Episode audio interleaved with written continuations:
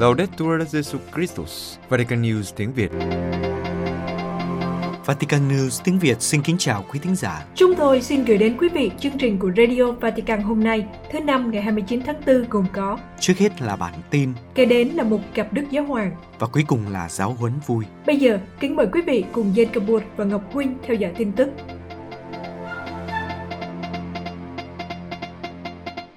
Đức Thiên Cha gửi thư cho Tổng thống Liban lặp lại mong muốn thăm đất nước này. Liban Ngày 27 tháng 4, Tổng thống Michel Aoun của Liban đã nhận được thư của Đức Thánh Cha với lời kêu gọi Liban đừng đánh mất bản sắc của mình.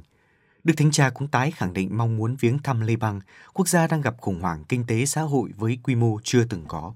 Nhắc lại lời Thánh Giáo hoàng Gioan Paulo II trong Tông thư năm 1989 đã nói đến thông điệp Liban. Đức Thánh Cha viết, Liban không thể đánh mất bản sắc của mình cũng như kinh nghiệm về sự chung sống huynh đệ, điều làm cho quốc gia này trở thành một thông điệp cho toàn thế giới. Đức Thích Cha tái bày tỏ mong muốn rằng cuộc viếng thăm Liban và dân tộc Liban thân yêu sẽ sớm được thực hiện và ngày cầu nguyện cho người dân Liban giữ lòng can đảm và hy vọng trong thử thách mà họ đang chịu đựng. Sau chuyến viếng thăm Iraq hồi tháng 3, Đức Thánh Cha đã nhận được lời mời chính thức của Tổng thống Michel Aoun đến viếng thăm Liban. Cuộc viếng thăm Liban vào tháng 9 năm 2012 của Đức Nguyên Giáo hoàng miền Đức là lần cuối một vị giáo hoàng thăm Liban. Trong thư, Đức Thánh Cha cũng cầu xin Chúa giúp đỡ Tổng thống Aoun và các nhà lãnh đạo chính trị để họ hoạt động không mệt mỏi vì công ích. Ngài phó thác Liban cho Đức Mẹ Liban và xin vua hòa bình ban phước lành cho Tổng thống và gìn giữ Liban và người dân nước này. Bên cạnh khủng hoảng kinh tế và xã hội, Liban còn rơi vào khủng hoảng chính trị khi không có một chính phủ nào. Từ 8 tháng qua, đủ khả năng cải cách đất nước, Tổng thống và Thủ tướng được chỉ định Sahas Hariri vướng vào cuộc cạnh tranh cá nhân và bất đồng về thành phần nội các, không đạt được thỏa thuận và cáo buộc lẫn nhau về tình trạng khủng hoảng. Hôm 22 tháng 4 vừa qua, Đức Thánh Cha đã tiếp Thủ tướng Saad Hariri tại Vatican. Nhân dịp này, Ngài kêu gọi tất cả các lực lượng chính trị của đất nước khẩn trương dấn thân vì lợi ích quốc gia và nhắc lại ước muốn đến Peru ngay khi các điều kiện được đáp ứng khi một chính phủ sẽ được thành lập. Đức Thánh Cha Francisco đã nhiều lần bày tỏ sự quan tâm của Ngài đối với Liban. Trong sứ điệp phục sinh, Ngài kêu gọi cộng đồng quốc tế hỗ trợ người dân Liban đang sống trong thời kỳ khó khăn và bất an. Ngài cũng cảm ơn Liban cùng với Jordan đã tiếp đón những người dân Syria và mong ước cộng đồng quốc tế giúp đỡ Liban trong ơn gọi là miền đất của gặp gỡ, chung sống và đa nguyên. Một nhà truyền giáo người Ý bị sát hại tại Peru. Peru Nadia de Munari, một nữ giáo dân truyền giáo 50 tuổi người Ý thuộc hội Mato Grosso đang hoạt động tại Peru, đã qua đời hôm ngày 24 tháng 4 sau khi bị tấn công dã man bằng dao rựa giữa đêm khuya. Theo tờ báo địa phương Nhật ký Chimbote ở Peru, vụ việc xảy ra vào đêm 21 tháng 4 tại ngôi nhà của hội Mato Grosso ở khu vực Nuevo Chimbote nghèo khổ, trên bờ biển phía bắc Peru. Sáng ngày 22 tháng 4, chị Nadia được tìm thấy trong phòng của chị giữa vũng máu, Chị được đưa đi cấp cứu tại bệnh viện khu vực và sau đó được chuyển đến bệnh viện thủ đô Lima và được giải phẫu, nhưng chị đã qua đời do những vết thương quá nặng trên khắp thân thể. Chị Nadia đã tham gia vào hội Mato Grosso từ năm 17 tuổi và chị đã phục vụ ở Peru gần 30 năm. Chị được mọi người nhớ đến như một người phụ nữ tốt lành, hay cười, vui vẻ và vị tha, đã dành cả cuộc đời mình cho những người thiệt thòi, những người kém cỏi nhất trong xã hội. Đức cha Angel Francisco Simon Piano của giáo phận Chipote nhắc đến hoạt động xã hội mà chị Nadia đã thực hiện. Chị phụ trách 6 nhà trẻ và một trường tiểu học cho 500 trẻ em và các bữa ăn cho người nghèo. Ngoài việc cung cấp thức ăn miễn phí cho các thiếu nhi và các bà mẹ có thu nhập kém, Hội Mato Grasso còn hoạt động xã hội giúp những người nghèo khổ nhất trong vùng. Đức cha Simon Piano kêu gọi cảnh sát nhanh chóng điều tra tìm ra thủ phạm và động lực của vụ sát hại. Đối với ngài, Tội ác kinh khủng như thế khiến cho Peru rơi vào tình cảnh khó khăn, đặc biệt trong tương quan với các nước có những nhà truyền giáo đang thực hiện hoạt động nhân đạo quan trọng ở Peru. Ngài nói, trường hợp này sẽ có tác động quốc tế, chứ không chỉ tác động riêng đối với chúng ta. Những người châu Âu ở Tây Ban Nha và Ý, những nước có các nhà truyền giáo của họ ở đây sẽ nói gì? Họ sẽ nghĩ đây là một đất nước bán hoang dã vì người ta không thể diễn tả nổi những gì đã xảy ra với người phụ nữ này. Sau 14 năm, Mexico City cho phép phá thai đến 12 tuần tuổi, 200.000 thai nhi đã bị loại bỏ. Mexico Vào dịp kỷ niệm 14 năm Mexico City cho phép phá thai đến 12 tuần tuổi, dẫn đến kết quả là 200.000 thai nhi bị sát hại từ trong bụng mẹ. Một nhà lãnh đạo ủng hộ sự sống của Mexico khẳng định đây là một sự thất bại của chính phủ. Trong một tuyên bố, ông Patricia Padilla, giám đốc tổ chức ủng hộ sự sống, còn Patricia Pazion, chỉ ra rằng việc cho phép phát thai là một thất bại của chính quyền Mexico City trong việc chăm sóc nhân quyền, sức khỏe của trẻ em và phụ nữ trong thời kỳ mang thai. Điều 144 của Bộ Luật Hình sự dành cho đặc khu liên bang đã thay đổi và kể từ đó, sự sống của con người không được bảo vệ trong 12 tuần đầu tiên, tức là có thể thực hiện phá thai ở thành phố Mexico mà không bị phạt theo pháp luật cho đến tuần thứ 12 của thai kỳ. Ông Padilla nhắc rằng, việc sửa đổi luật có hiệu lực vào ngày 26 tháng 4 năm 2007 đã thay đổi lịch sử về quyền được sống ở Mexico. 14 năm thay đổi luật này ở Mexico City là một kỷ niệm buồn, vì sự thay đổi này đã khiến cho hơn 200.000 sự sống con người bị tước đoạt. Điều 144 viết rằng, phá thai là ngừng mang thai sau tuần thứ 12 của thai kỳ. Nhưng ông Padilla nhận định, chúng ta phải rất rõ ràng về điều này. Sự sống của những đứa trẻ chưa sinh ra này đã bị loại bỏ vĩnh viễn. Nó không bị gián đoạn bởi vì những gì bị gián đoạn có thể được tiếp tục. Và ông nhấn mạnh rằng thật sai lầm khi nói về phá thai an toàn. Dù hợp pháp hay bất hợp pháp, việc phá thai nào cũng cướp đi sinh mạng của con người và mang theo rủi ro cho tính mạng của người phá thai. Ông Padilla khuyến khích người dân Mexico tham gia phong trào dấn thân của công dân vì nhân phẩm, sự sống, gia đình và tự do bằng cách cam kết chỉ bỏ phiếu cho những ứng cử viên có quan điểm ủng hộ tất cả các giá trị và quyền cơ bản này. Ơn gọi linh mục gia tăng ở châu Phi, châu Á và châu Mỹ Latin. Roma Mặc dù khủng hoảng đại dịch trong năm qua, nhiều giáo hội ở châu Á, châu Phi, châu Mỹ Latin và châu Đại Dương, số ơn gọi linh mục gia tăng. Ở châu Phi, trong những năm gần đây, ơn gọi linh mục gia tăng. Với sự gia tăng này, các giáo hội châu Phi hỗ trợ và củng cố lại các giáo hội châu Âu, khắc phục sự khác biệt về địa lý giữa giáo hội gửi đi và giáo hội tiếp nhận. Điều này thấy rõ trước tiên nơi giáo hội Tanzania. Năm đại chủng viện trong nước hiện có không đáp ứng đủ việc đào tạo. Vì vậy, tháng 12 năm ngoái, giáo hội này đã khánh thành một đại chủng viện mới. Trung viện đang có 106 ứng sinh theo học trong năm đầu tiên và dự kiến trong 3 năm tới sẽ tiếp đón 480 chủng sinh. Thánh Phaolô 6 đã nói trong thánh lễ kết thúc hội nghị chuyên đề của các giám mục châu Phi vào ngày 31 tháng 7 năm 1969 tại Kampala, Uganda rằng Giờ đây, anh chị em, người châu Phi là những người truyền giáo cho chính anh chị em. Giáo hội của Chúa Kitô thực sự được trồng trên mảnh đất hồng ân này. Hơn 50 năm sau tuyên bố của Thánh Phaolô 6, điều này đã trở thành hiện thực. Giải thích lý do tại sao ở châu Phi ơn gọi linh mục gia tăng, cha Elias Agustinima Sindialim, Tổng thư ký đào tạo các nhà truyền giáo Comboni nói, chứng tá tin mừng của nhiều người thánh hiến khuyến khích người trẻ lựa chọn ơn gọi linh mục. Tôi tin rằng động lực thúc đẩy các ơn gọi là sức sống của giáo hội địa phương châu Phi trong việc đồng hành với người trẻ trên con đường trưởng thành đức tin. Mặc dù đôi khi ý tưởng muốn thoát khỏi cảnh nghèo khó có thể có ở một số ứng viên, nhưng nó được thanh luyện trong hành trình đào tạo. Trong bối cảnh của châu Á, ngoài chứng tá, một yếu tố khác cũng rất quan trọng, đó là các gia đình rất hiệp nhất. Việc giáo dục đức tin đã có từ trong gia đình, cha mẹ coi con cái là hồng ân của Chúa. Gia đình giáo dục con cái ý thức trách nhiệm đối với chính mình và đối với người khác. Do đó, họ học cách tự do lựa chọn hướng đi của cuộc đời, được hỗ trợ và khuyến khích từ gia đình. Trong bối cảnh của một nền văn hóa chủ nghĩa tiêu thụ và thực dụng, một chiều hướng tâm linh vẫn còn tồn tại ở châu Á và đời sống dân hiến vẫn thu hút những người trẻ.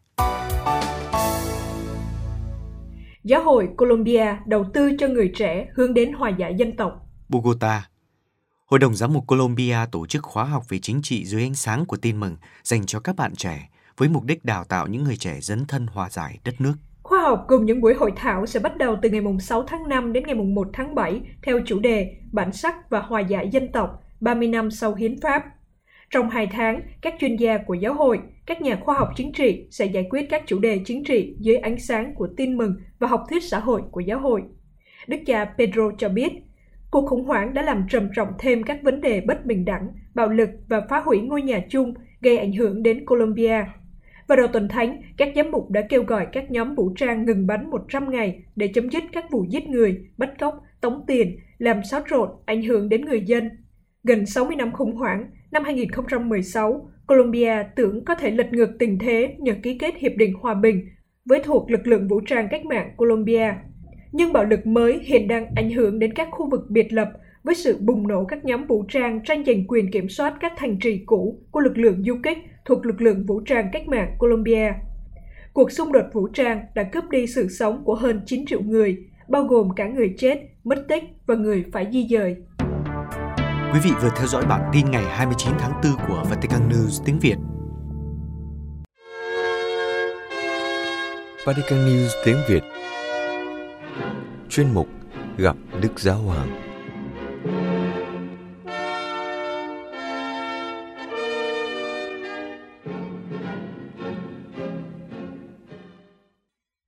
thưa quý thính giả, tầm quan trọng của việc suy gẫm cách thế cầu nguyện giúp chúng ta gặp Chúa Giêsu và tìm thấy chính mình là đề tài của bài giáo lý được Đức Thánh Cha Francisco trình bày trong buổi tiếp kiến chung được truyền trực tiếp từ Thư viện Dinh Tông Tòa vào sáng thứ Tư 28 tháng 4.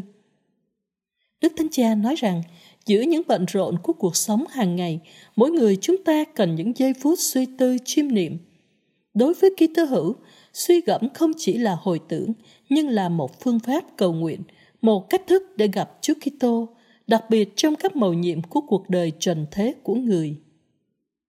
Truyền thống tu đức phong phú của giáo hội có nhiều phương pháp suy gẫm, nhưng tất cả đều có mục đích duy nhất là giúp chúng ta lớn lên trong tương quan với Chúa Giêsu, đấng cứu thế của chúng ta.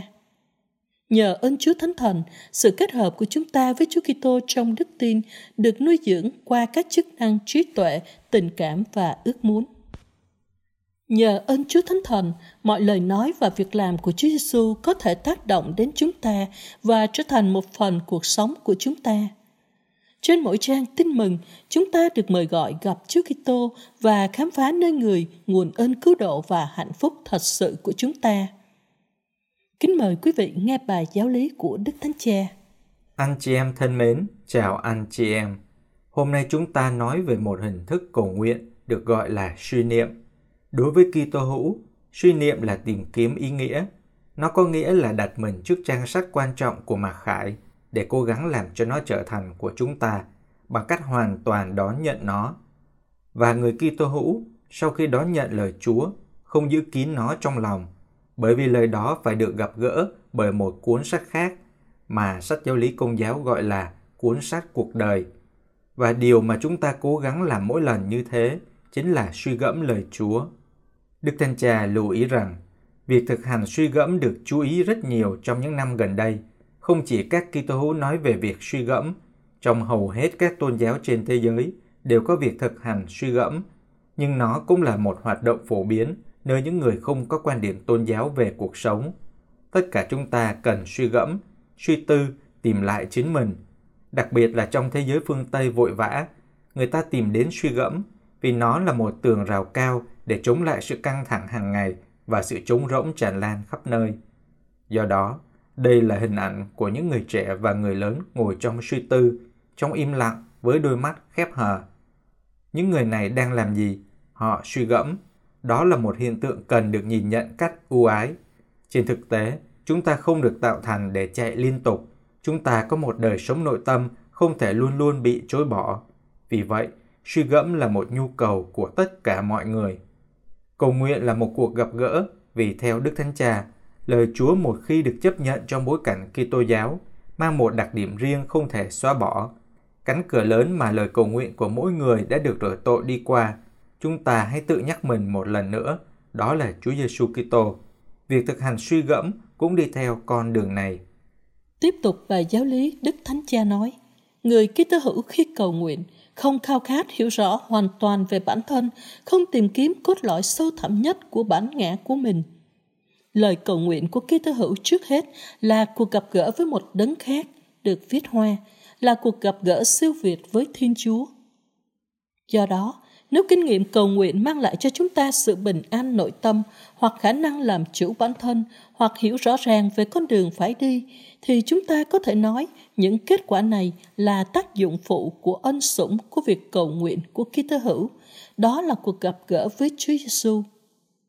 Suy gẫm nghĩa là dưới sự hướng dẫn của một câu kinh thánh, đi từ một từ đến cuộc gặp gỡ Chúa Giêsu ở trong tâm hồn chúng ta. Đức Thánh Cha lưu ý rằng thuật ngữ suy gẫm có nhiều ý nghĩa khác nhau trong dòng lịch sử. Ngay cả trong Kitô giáo, nó đề cập đến những trải nghiệm tâm linh khác nhau. Tuy nhiên, chúng ta có thể tìm thấy một số điểm chung.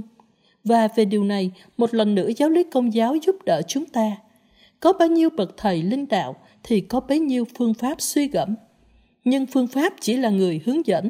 Điều quan trọng là chúng ta phải để Chúa Thánh Thần hướng dẫn mà tiến bước theo Đức Kitô trên con đường cầu nguyện. Giáo lý công giáo chỉ ra một người bạn đồng hành, một người hướng dẫn chúng ta, đó là Chúa Thánh Thần. Không thể thực hành việc suy niệm theo Kitô giáo nếu không có Chúa Thánh Thần. Chính người hướng dẫn chúng ta đến cuộc gặp gỡ với Chúa Giêsu. Chúa Giêsu đã nói với chúng ta, Thầy sẽ gửi Chúa Thánh Thần đến với các con, người sẽ dạy và giải thích cho các con. Và người cũng hướng dẫn việc suy gẫm để chúng ta tiến bước trong cuộc gặp gỡ Chúa Giêsu Kitô. Đức Thánh Cha nêu bật nhiều phương pháp suy gẫm Kitô giáo. Một số rất đơn giản, một số khác phức tạp hơn.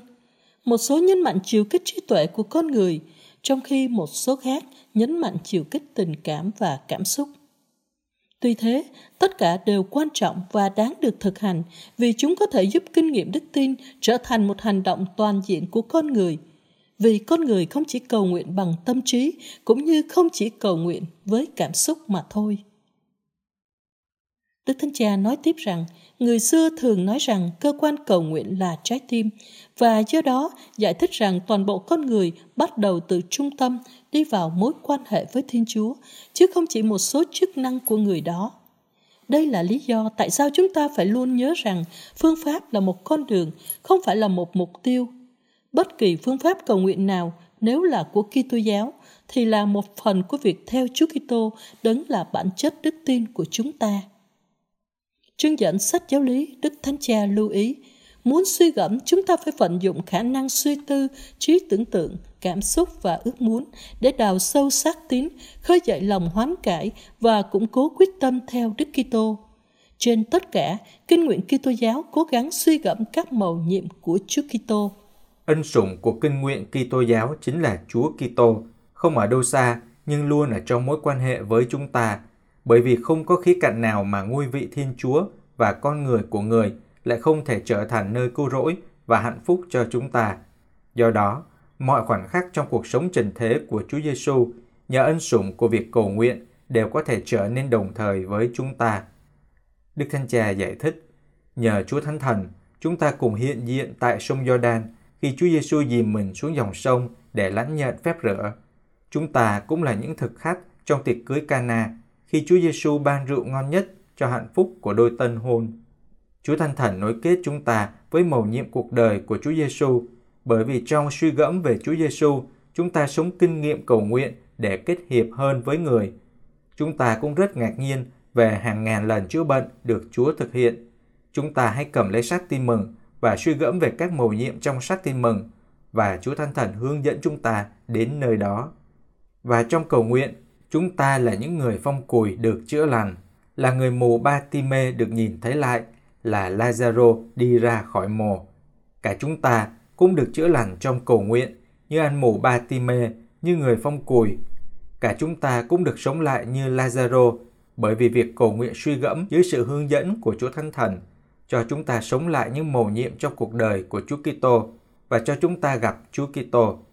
Đức Thánh Cha kết luận, không có trang nào của tin mừng mà không có chỗ cho chúng ta.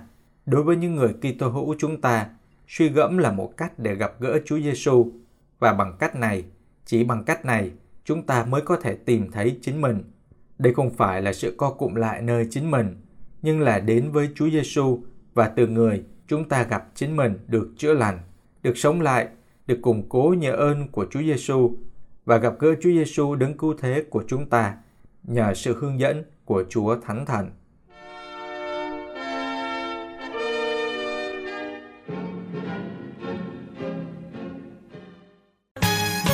Vatican News tiếng Việt Chuyên mục Giáo huấn vui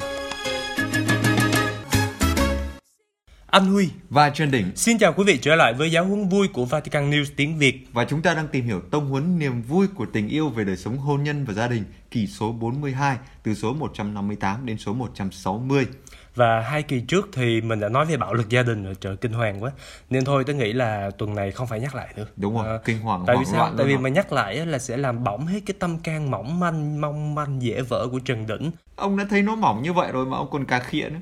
Ông có biết như vậy là làm sao? Có nghĩa là, là sao? ông đang bào mòn nó. Không? Ừ thì ra tôi nói cho ông Thấy nghe. người ta yếu đuối rồi thì để người ta yên đi. Tôi nói cho ông nghe này cái Đừng tâm có can... chạm vào cái nỗi đau của người ok, ta. Ok ok được rồi được rồi không chạm nữa bây giờ nói nha. Cái tâm can mỏng manh mong manh dễ vỡ yếu đuối đó đó. Đó cũng là một điểm lợi. À, lợi là đâu? sao? À, ví dụ như đề tài hôm nay là vô cùng ích lợi luôn nè. Bây giờ cậu cho tớ nghía xem là cái mỏng manh dễ vỡ của một con người á, nó có cái điểm lợi gì? Đây, đề tài hôm nay là hôn nhân và tinh khiết á lộn, đọc nhầm, trinh khiết. À, hôn nhân và trinh khiết. Có nghĩa là gì? Tức là nói đến tương quan giữa bậc sống hôn nhân và bậc sống không hôn nhân. Kiểu như là tu sĩ linh mục hay là tu hội đời hay là sống độc thân giữa đời đúng không? Ờ, nói chung là con đường chẳng mấy ai đi á, độc thân khiết tịnh vì nước trời. À, Chủ nhật vừa rồi tớ mới nghe cái gì mà quảng bá ơn gọi, cái gì đời sống ơn gọi tu trì đúng không? Đấy, tức là cách riêng. À, ơn gọi thì nói chung nhưng mà Chúa Nhật vừa rồi là cầu nguyện cách riêng cho ơn gọi tu trì. Nhưng mà cái tông huấn này là tông huấn niềm vui của tình yêu, đời sống hôn nhân và gia đình cơ mà. Tự nhiên cậu lại nói đến đời tu, tu sửa sửa mình gì rồi đấy? Cái gì tôi vừa nói tu trì chứ tôi có nói tu sửa đâu. À, sửa chữa với bảo trì khác nhau ơi. À, nhưng mà cái này không phải là mở đường cho hưu chạy. Kiểu mà bày cho mấy ông chồng hay mấy bà vợ khi mà không chịu nổi nhau nữa đúng không? Đúng rồi. Thì là chạy trốn lên núi đi tu. Đúng rồi, Cái đó là khép trốn cửa. đời. À. Ở đây không phải là đi tìm lối thoát kiểu như vậy, Ừ. mà là cho thấy tương quan giữa hai bậc sống khác nhau. Ý cậu muốn nói là khi mà so sánh với một bậc sống khác á, Ừ. thì mình thấy được những giá trị, những cái đặc biệt, những cái ờ, những cái làm lên cái sự thánh thiện của cái đời sống đó. Đúng mà dài quá thôi cứ nói đại là nó khác đi. À. À. Ờ nhưng mà thật ra tớ cứ tưởng là sau phần bạo lực phần trước á là sẽ tới cái phần gọi là mách nước chứ. Tôi thấy cái tâm can mỏng manh của ông có vẻ như là đang bị dày lên rồi đó ông cứ suy nghĩ đi quá đi. Mình vào ngay bài kẻo lạc đề. Ok luôn, số 158 nào. Nhiều người sống mà không kết hôn. Họ không chỉ lo cho gia đình mình mà thường còn phục vụ nhiều trong nhóm bạn hữu của họ, trong cộng đoàn hội thánh và trong đời sống nghề nghiệp nữa. Rồi thì có rất nhiều người đem tài năng của mình phục vụ cho cộng đoàn Kitô hữu trong các việc bác ái, rồi việc thiện nguyện vân vân. Rồi cũng có những người khác không có kết hôn bởi vì họ thánh hiến cuộc đời của họ cho tình yêu Đức Kitô và tha nhân. Và đặc biệt là cái sự hiến dân, sự dân hiến của họ đó góp phần lớn lao làm phong phú cho gia đình và không chỉ cho gia đình mà cho hội thánh như xã hội. Rồi, mà hết số 158 này cậu rút ra được cái gì? À thì à, túm lại là số này nói đến là có những người không sống trong bậc hôn nhân. Đó, để làm gì để họ có nhiều giờ hơn để có thể lo cho những nhu cầu của người khác, nhu cầu của giáo hội. Ừ, cái này gọi là ăn cơm nhà Chúa múa tối ngày đúng không? À đúng rồi, những người này là họ coi như là họ bỏ thời gian riêng ra để họ phục vụ xã hội, Đó, bỏ công sức, bỏ những cái mối bận tâm riêng để họ dấn thân cho xã hội chứ không phải như là có một số kẻ ở nhà thì lười ta nói chẳng giúp gì cho bố mẹ mà còn bày đặt đi làm tình Cái gì? nguyện. Làm tình? Tôi đã làm tình nguyện. À, ý muốn nói là những kẻ mà chính bản thân mình còn không gánh vác được cuộc sống của mình Đấy. mà còn tạo gánh nặng cho gia đình nữa đúng không? đó là một cách trốn tránh. Đúng À, rồi. Và bây giờ qua số tiếp theo nào thì cậu mới thấy rõ hơn là cái đời sống gọi là trinh khiết, độc thân và dân hiến đó, nó có cái đặc nét gì. Ừ, hấp dẫn đó. Số 159. Trinh khiết là một hình thức của tình yêu. Ừm, mà không biết là Đức Thánh Cha có biết cái bài hát là khúc hát một loài hoa không ta? Cái gì mà tôi nhớ là con là một loài hoa. Trong muôn loài hoa nở gần xa tăng tăng tăng tăng Xin hát dâng lên người. Một bài ca chan chứa niềm vui. Đi đi đi đi Một bài ca tri ân. Một bài ca dâng Chúa từ nhân Hoa đâu dám chi khoe mình. Nhờ hồng ân hoa mới đẹp xinh. Tăng tăng Tinh, tinh, tinh, tăng tinh, tăng tinh. tăng. Đó. Ý tôi nói là ngài mà biết cái bài hát này á Thế nào mà sau cái câu cậu vừa đọc Cái gì mà trinh khiết là một hình thức của tình yêu á Là ngài sẽ chơi vào bài hát này ngài Ờ, ngài mà biết thêm tiếng Việt nữa ví dụ như cái câu là cha chào chúng con chẳng hạn. Đấy. Đó. thì chắc chắn là ngài sẽ thích cái bài hát khúc hát một loài hoa này Quá hay và phải công nhận cái bài khúc hát một loài hoa này Nó là một cái lời mô tả cuộc đời của chị Thánh Teresa Hài Đồng Giêsu Một nhạc phẩm của nhạc sĩ Ân Đức cái bài hát vừa rồi nó trong cung lòng của hội thánh À. con là tình yêu À, con sẽ là tình yêu trong cung lòng hội thánh tình yêu. Tinh tinh tinh tinh con muốn dâng cuộc đời làm tình yêu đốt cháy mọi nơi.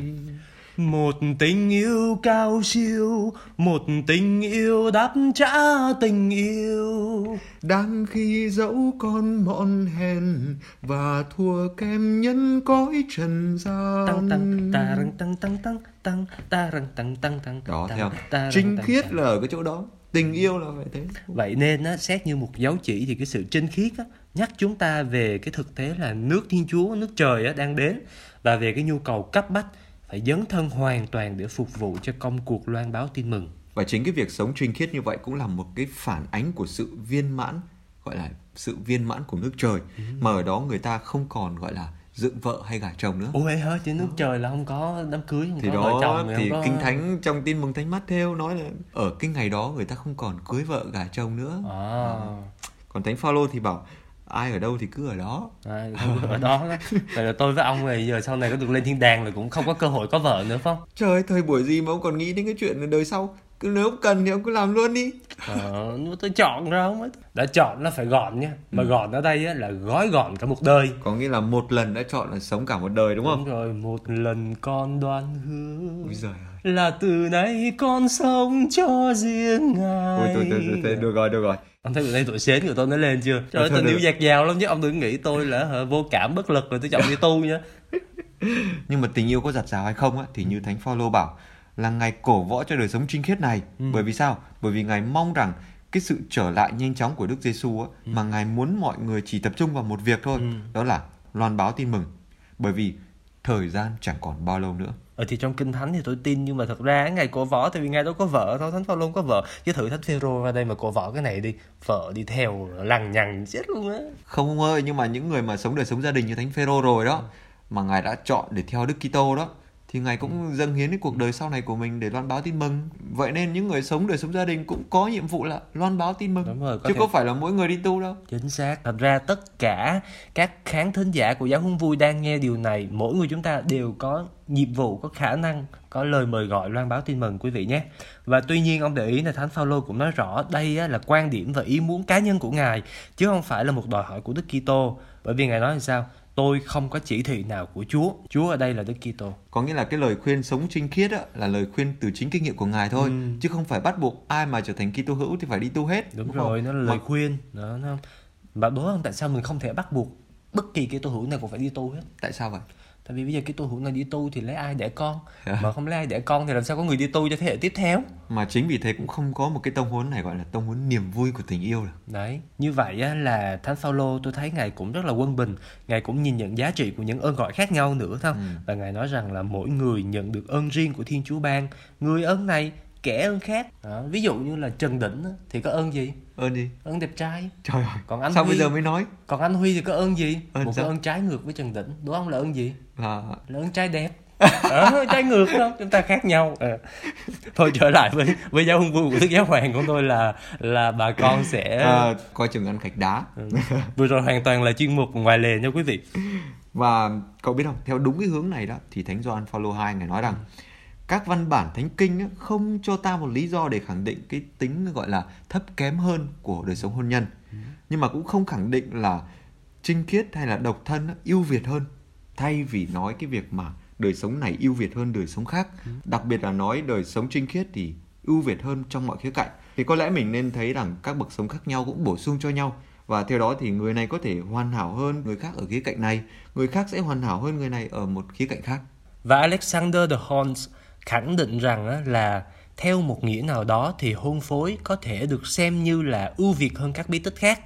Bởi vì nó là biểu tượng của thực tại lớn lao. Đó là sự kết hợp của Đức Kitô với hội thánh hay là sự kết hợp giữa thiên tính và nhân tính của Đức Kitô. Cậu nói cái này tớ mới thấy để ý này. Hôn nhân có bí tích không? có. Rồi đi tu có bí tích không? Đó thấy không? Mới chỉ gọi là á bí tích thôi. Nói người ta thành linh mục thì mới thành bí tích còn những tu sĩ như mình thì Tu sĩ cũng- khấn là đâu có gọi là bí tích đâu. Ờ, Đó gọi là á bí tích thôi. thành ra là hội thánh nhìn nhận hôn nhân công giáo có một cái giá trị tuyệt vời Siêu việt, đúng rồi. siêu việt do Chúa Kitô thiết lập Thôi rồi còn chi đâu anh ơi Có còn lại trắng dư âm thôi Trong cơn thương đau men đắng môi Ôi trời ơi Nói chung là ở đây là tớ thấy là mộng vỡ tan tành Gì không? Trời đang sáng tự nhiên mộng nó ra mà vỡ không? Thì đó, ở trên là vừa nói là một tình yêu cao siêu Rồi cái gì mà tình yêu đốt cháy mọi nơi. Đúng rồi. Rồi đến câu cuối này Thì Đức Thánh Cha trích lời của một ông thần học gia Tên là Alexander gì đó. Ông nói là theo một nghĩa nào đó Thì hôn phối có thể được xem là ưu việt hơn các bí tích khác. Vậy là đúng rồi. Đúng gì? Vỡ mộng là đúng rồi Tại vì sao? Tại vì ai nghĩ đi tu là cao siêu Là bay lơ lửng giữa bốn tầng mây, ba tầng gió gì đó Thì vỡ mộng là đúng rồi Vậy thì người nông dân phải làm gì để khỏi vỡ? thì hỏi Đức Thánh Cha, Đức Thánh Cha nói rằng đó là các bậc sống khác nhau, bổ sung cho nhau. Đó. Ở khía cạnh này thì bậc sống này hoàn hảo hơn, nhưng mà ở khía cạnh khác thì bậc sống khác hoàn hảo hơn. Cuộc sống mà có nhiều khía cạnh. Mà cái câu hỏi của tớ ấy là làm sao để khỏi vỡ mộng? Tớ Ông thì- đừng có đi lòng vòng. Tớ thì thấy là ai đã có mộng đó thì cũng nên cho vỡ trước đi, đó, để có đỡ phải vỡ sau. Vỡ sau gọi là vỡ trận đúng không? Đúng rồi, toan nó ta kêu là toan đó không? Thà là vỡ từ đầu. Đó. À. Để mình sống cho thực tế. Gọi là vỡ mộng hay gọi là vỡ lẽ Đúng để rồi. đỡ phải vỡ trận. Và khi mà vỡ trận thì đừng có ân hận. Đó. Nếu mà không muốn vỡ trận á, thì tốt hơn là đừng có mộng đó. À. Đó. Bởi vì mỗi bậc sống như Đức Anh Cha nói đều có giá trị riêng và bổ túc cho nhau chứ không có cái nào hơn cái nào cả. Vậy là quan trọng là cái nơi lòng của mình á, mình phải cảm nhận rằng Chúa gọi mình theo một bậc sống nào đó đúng không? Phải, phải, chi phải. Nói chung là ơn gọi quan trọng nhất là ơn gọi nên thánh. ừ. Ờ thì đúng rồi như là cái tông hướng trước á. Gì mà vui mừng và hân hoan đúng Đấy, không? Mọi người đều được mời gọi nên thánh. Nhưng mà thôi cho tớ xin cậu làm ơn cậu đi tiếp cái tông huấn này dùm tớ. Bởi vì sao? Tông huấn này tớ đã thấy rối lắm rồi. Ông còn nhắc đi nhắc lại cái gì mà vui mừng và hân hoan nữa là rối Thôi được bời. rồi, tôi không cần nhắc lại nhưng mà lần sau nếu mà ông muốn tìm hiểu kỹ á, thì ông cứ mở lại kênh YouTube gõ giáo huấn vui đó, là tìm thấy ngay tông huấn vui mừng và hân hoan rồi có luôn cả một cái series hoạt hình luôn. Thôi thôi, bây giờ thì cứ đi tiếp niềm vui của tình yêu dùm tôi cái. Đại khái cứ nói đến tông huấn là vui. Đó. Đi tiếp nè, số 160. Đức Thánh Cha nói, do đó vấn đề ở đây không phải là làm giảm thiểu giá trị của hôn nhân để rồi thiên vị sự trinh khiết và không có cơ sở nào để ta giả thiết sự đối lập giá trị của bên này và bên kia. Và nếu mà người ta nói về cái bậc chọn lành status perfectionis theo một truyền thống thần học nào đó Ừ. thì điều đó không dựa trên một cái lý do của sự tiết dục, Ờ. của cái sự ở trinh khiết Ừ. nhưng mà liên hệ tới toàn thể cái đời sống mà cụ thể ở đây đó là đặt nền trên các lời khuyên của phúc âm. Hay quá Mà tự nhiên ông nói xong cái chữ bậc trọn lành Xong rồi tự nhiên ông nói status rồi perfect gì gì đó Xong rồi tự nhiên ông giải nghĩa xong tôi chả hiểu luôn Có nghĩa là ừ, người ta trước đây á là người ta nghĩ rằng chỉ có đi tu thì mới là bậc sống trọn lành thôi. À. Chỉ có đi tu mới gần Chúa thôi. À. Còn những người mà sống đời sống hôn nhân á là những người ở xa xa ở kia kìa. À. Vì vậy nên các giáo dân thường gặp các tu sĩ linh mục thì sao? Con nhờ cha, nhờ thầy, nhờ sơ cầu nguyện cho gia đình con với. Đấy. Đó, Bởi bởi vì vì họ nghĩ rằng họ cầu nguyện thì sẽ không có được Chúa nhận lời bằng à đấy, À. bởi vì họ nhìn trên cái quan điểm nhãn quan của họ. À, thì lần sau ông giải thích vậy đi Ông À. biết status tôi lại nghĩ ông đăng cái status nào ở trên Facebook Thêm một cái caption là trên các lời khuyên phúc âm. Đấy Đó. Và chúng ta phải cần để ý nha Một người đã kết hôn á, vẫn có thể sống cái mức độ cao nhất của đức ái Đó, cái điểm này là cái Ừ. điểm mấu chốt mà trong số này cần phải nhớ này. Đấy Vì thế cái điều mà thầy anh Huy vừa nói á, Cái gì thầy anh Huy ở đây không? thì sao? đã thống nhất với ban biên tập rồi là chỉ có nói anh Huy hoặc là Trần Đỉnh thôi mình không có khoe mình là thầy đó ở đây trời ơi có thầy nào mà đi nham nhở đọc rồi trêu trêu kiểu như thế này Không thì tôi thấy một tu sĩ mà biết hài hước thì cũng là tốt chứ bộ. ủa là cũng được hả tức là Được. đi tu mà cũng được nói chuyện Đó, vui á hả Nói chuyện hài hước, miễn làm sao tin mừng được loan báo. à Đó. cảm ơn giờ mới biết á Đấy, quan trọng là mình nhìn vào một cái khía cạnh khác, một cái nhãn quan khác và đặt để đâu là cái nền tảng thôi. À, Đó, ví dụ như đời sống hôn nhân hay đời sống trinh khiết, điều quan trọng là các lời khuyên phúc âm. à ok Đó. Và trên nước trời thì luôn luôn có những vị trí khác nhau cho các vị thánh. Ồ, chỉ có sợ người ta không muốn làm thánh mà thôi Bởi Đúng vì rồi. Thánh Cha nói là sự hoàn thiện như thế đó Là điều có thể và mọi người nam, nữ đều có thể đạt được Đúng rồi. Và hết số 160 này thì cậu thấy thế nào? Nói chung là số ở trên đó thì nói là không có ơn gọi nào hơn ơn gọi nào đúng không? Điều quan trọng là phải nên thánh Đúng rồi. Còn ở số này ấy, thì Đức Thánh Cha nói là con đường nên thánh là con đường của đức ái. Có nghĩa là chỉ rõ luôn đâu là con đường đúng không? Đấy. Không nói chung chung nữa mà quan trọng là đức ái. Con đường trọn hảo luôn. Mà cậu biết không, đây chính là cái điều mà Thánh Augustino sau một chặng đường dài của mình á, nào là đời sống tính dục bê bối trước đó này, nào là với bè rối Adio này, ừ. rốt cục cái chữ cuối cùng của cuộc đời ngài đó Ừ. khi mà ngài về già là cái gì không? Đức ái. Đức ái. Trời ơi Giá mà có con gái đặt tên ái liền Mà con trai đặt tên Đức liền luôn nhưng mà vậy nên á đừng có ai nghĩ rằng Ừ. tu là cõi phúc Ừ. tình là dây oan Trời ơi ông này không biết nguồn văn chương thi phú Việt Nam hết. Nói Ông sao? bà ta nói là Tu là cõi phúc Mà tình là dây thun cái gì trời sao lại có dây thun đấy Tôi nhớ hồi xưa tôi đọc truyện Kiều như vậy mà trời ơi tôi đã toang rồi chắc là ông đọc sách in lậu rồi Ờ, trời, vậy sách hả? in lậu nhiều lắm đó tôi mua truyện Kiều để tìm sách cũ cái này bây giờ tôi nghĩ là phải gọi là tu là cõi phúc tình là cõi tiên. Chuẩn. Và cả hai đều là cõi phúc. Nếu thực sự Đó là một ơn gọi mà Chúa dành cho mình. Vậy thì làm sao để biết rằng đó là ơn gọi dành cho mình? Thì phải nhận định ơn gọi. Wow cái này là một chủ đề khác. Phải đi tĩnh tâm định hướng. Wow. Đó, Định hướng ơn gọi. Hoặc là đi học giáo lý hôn nhân. Đấy. Đấy. Và chính mình thì cũng phải làm người tạo nên cõi phúc ấy đúng không? Đúng rồi, có nghĩa là như là nơi trong gia đình mình nè, nơi công sở làm việc nè, hay là thậm chí đi tu thì nơi cộng đoàn đi tu hay là sứ vụ của mình cũng phải là một cõi tiên, cõi phúc, Đúng rồi. chứ không phải là cõi giam, cõi tạm. vậy thì trong tuần này mỗi người chúng mình sẽ dành một ít thời gian để ngẫm một chút thôi về cái ơn gọi của mình Vậy thì hy vọng là sau khi nghe giáo huấn vui số này thì quý vị sẽ cảm thấy một chút mật ngọt trong cuộc sống của mình nhé, chứ không có chỉ là bầm dập rồi bạo lực gì như số trước. Vậy thì hẹn gặp lại quý vị vào thứ năm tuần tới trong chuyên mục Giáo huấn vui của Vatican News tiếng Việt. Xin chào và hẹn gặp lại.